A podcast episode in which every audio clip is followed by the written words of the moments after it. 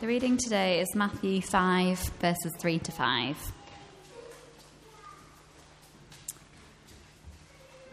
Blessed are the poor in spirit, for theirs is the kingdom of heaven. Blessed are those who mourn, for they will be comforted. Blessed are the meek, for they will inherit the earth. Uh, good morning, everybody. Uh, it's great to be uh, with you again. Um, it, it's been a busy month, so we're dotting around all over the place, but it's great to be here this morning. If you don't know me, my name is Ali. I'm the associate priest here, um, but I'm also a self supporting minister, which means that I have a full time job. And so, in my working life, I am an IT uh, project manager, and for me, God has said that my ministry is about being in the workplace and trying to do the best uh, that I can in that place. So, I'm going to pray and then I'm going to, um, I'm going to share what's been prepared. So, Heavenly Father, just um, I offer you all that has been prepared. Lord, will you take it, breathe your spirit through it, and speak into our hearts so that as we go into this new week, we may be strengthened and equipped to be your presence, your light in the world around us. Amen. Okay, cool. So this morning, I want to think about the text from a very specific work context. That's not to say that as we walk through the passage, it can't be applied to any other situation as it can. But what I'm hoping to do is to offer a reflection from my own working practice in order to bring the concept of Jesus' teaching to life within our current culture. So here is the scenario. It's based on a real situation, but I've avoided specifics uh, for the obvious reasons. So the Change Portfolio team along with the senior management, have taken this decision that they're going to introduce a quarterly planning exercise. The purpose of this session is for each project in the change portfolio to produce some key information as a basis for discussion and challenge. And it's about working out can we deliver the plan of change that we want to deliver. I've probably lost quite a lot of you by now, haven't I? Some of you will get it. But anyway, so the information that we have to prepare up front is this the change that we are going to be delivering to the organisation, the timeline, so when it's going to be delivered, the key risks, so those are the things that may go wrong, and the actions that we've got sorted in order to prevent them from going wrong, or if it does happen, what we're going to do about it. Those key issues, so the problems that we're dealing with right at this moment in time, and the dependencies. So, whether one project needs to deliver something for another project, it's the connectedness uh, between them. It's the first attempt at this planning exercise, and so the decision is taken that they're not going to cover every project, they're just going to cover the big ones. And the meeting is planned for two hours. Okay? Are you with me? Good, just about. So the day arrives, we've done our preparation, and we are ready. The meeting starts. We have an overview of what the meeting is going to hold. And we move on to the projects. The first few projects, including my own, walk through the information prepared, questions are asked, and conversations are positive.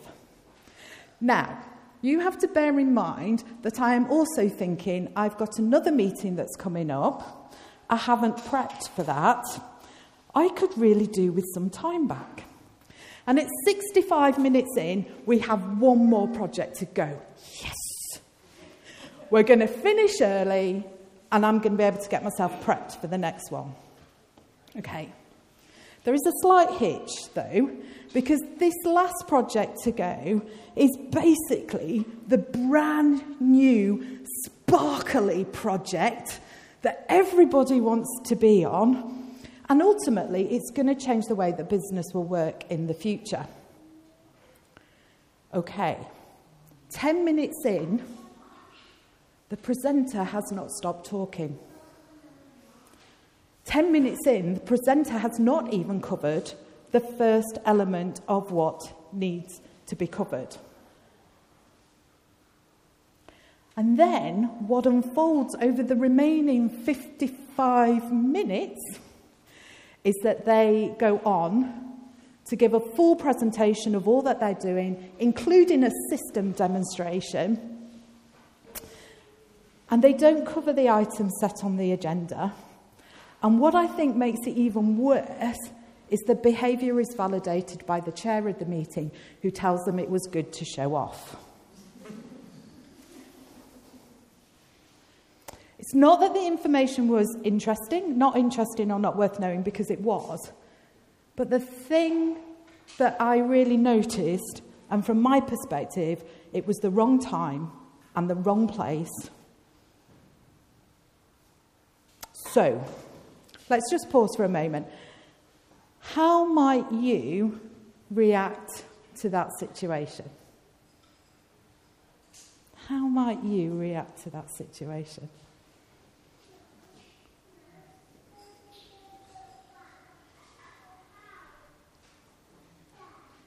There's some grimaces going on here. Well, I'll tell you how I reacted. I was flipping livid. and I, the, the reason why I was so angry was because I felt that the project team had decided that it was appropriate to do something that was completely different to what the meeting was for. And that in taking that decision, they had not only disrespected the chair and the purpose of the meeting, but they had disrespected everybody else by taking up their time when we needed it very often to do something else. In fact, I was so livid that I rang my line manager and had a rant. And whilst I was ranting, I was frantically typing the email to go to the chair saying, What were you doing? Thankfully, my line manager talked me down and I didn't send the email. But if I look at that situation against the verse we've had today, um, I think I have to say that my reaction, meek would not fit that description in any way, shape, or form.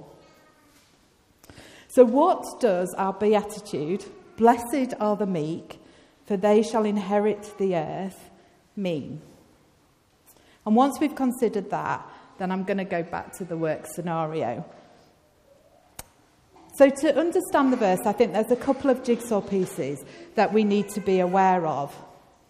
Firstly, we've covered it in the earlier sessions, but let's remember that the Beatitudes are a summons to live in the present in the way of God's kingdom. Because God's kingdom through Jesus is present both here in this place, but it's also in the future as well. It's also to come. We know that Jesus lived his life at odds with the society around him. He followed God's way, not the way of the world.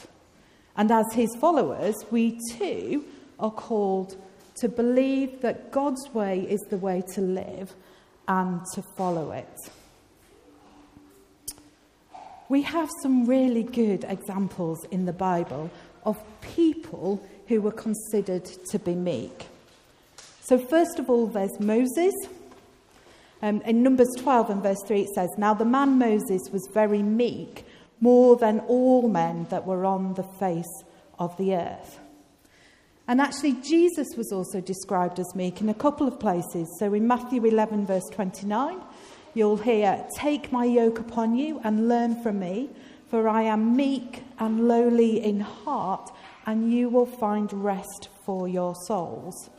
And then in Matthew 21, when Jesus is riding into Jerusalem on the donkey, the prophecy about him says this Tell the daughter of Zion, look, your king is coming to you, meek and mounted on a donkey, on a colt, the foal of a donkey. If we look at some of the interpretations of Scripture, this word meek is often interpreted as humble or gentle. And those interpretations point us in the direction of what we mean by the word meek. Jesus is referring to those who are humble and gentle, those who depend upon God and refrain from responding in anger, not like I did, or with force against those who wrong them. Instead of using their own strength to set things right. They will trust that God will set them right. The Beatitude tells us that God will indicate the meek and will give them the honourable position that they did not aggressively seek for themselves. Thirdly, it's also helpful to know that this verse is actually a quote from Psalm 37, verse 11. Psalm 37 is a part of a set of psalms that are attributed to King David and deal with the idea or the concept of being delivered. Within each of the psalms, there is an acknowledgement of a human need and a note of the graciousness of God. Um, one commentator, Alister McGrath, puts it like this in the midst of all these dangers and threats, David knows that his true security lies with the Lord. Nothing can take this from him. When we look at Psalm 37 as a whole, it considers the question that actually we probably all need to consider at some point, in some way, in some shape, in some form. And it's simply this How do we choose to live our lives? Will it be like those who do not acknowledge God, so those are referred to as wicked in the psalm, and those who often appear to prosper and become wealthy through their choices? Or will, we, will it be God's way that we follow? Oh, just lost my mic. There we go. Hang on. And the choice really is between the pressures of the present and the promises of the future. But what I found out and like best about this psalm is that it doesn't speak to people who have got it sorted. It speaks into the situation where actually keeping the faith is difficult.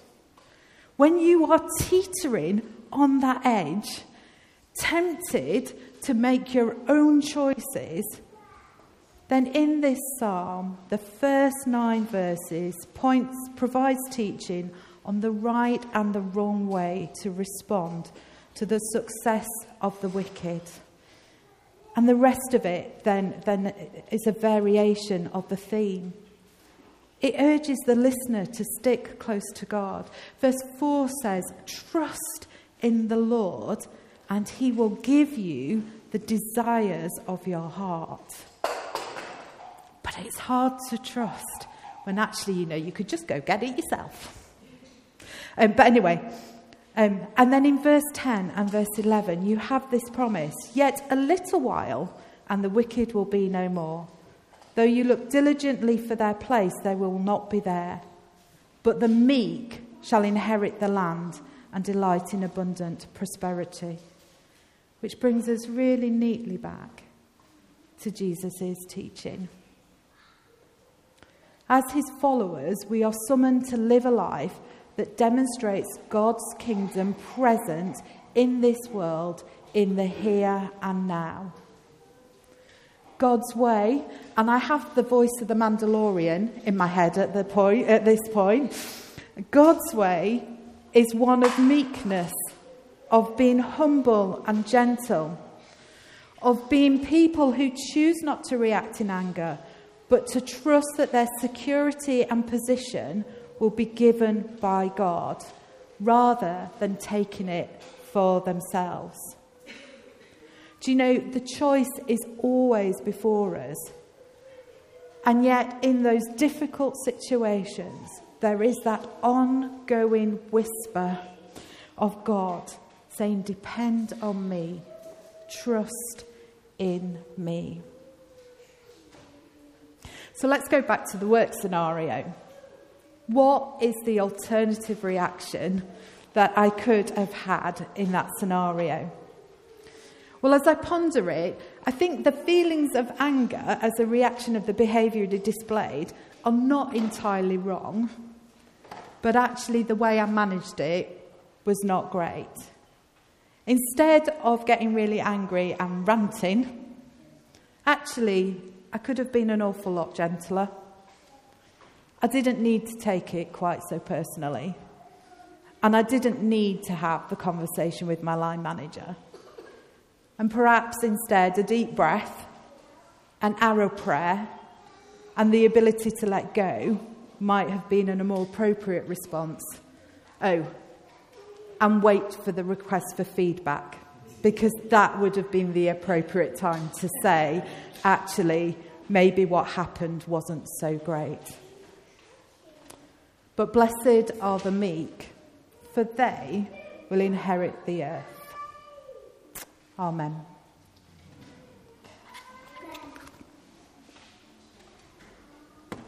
Thanks so much, Ali. Um, Alice has talked, hasn't she, about how blessed are the meek, and that describes Jesus, the one who is gentle and lowly.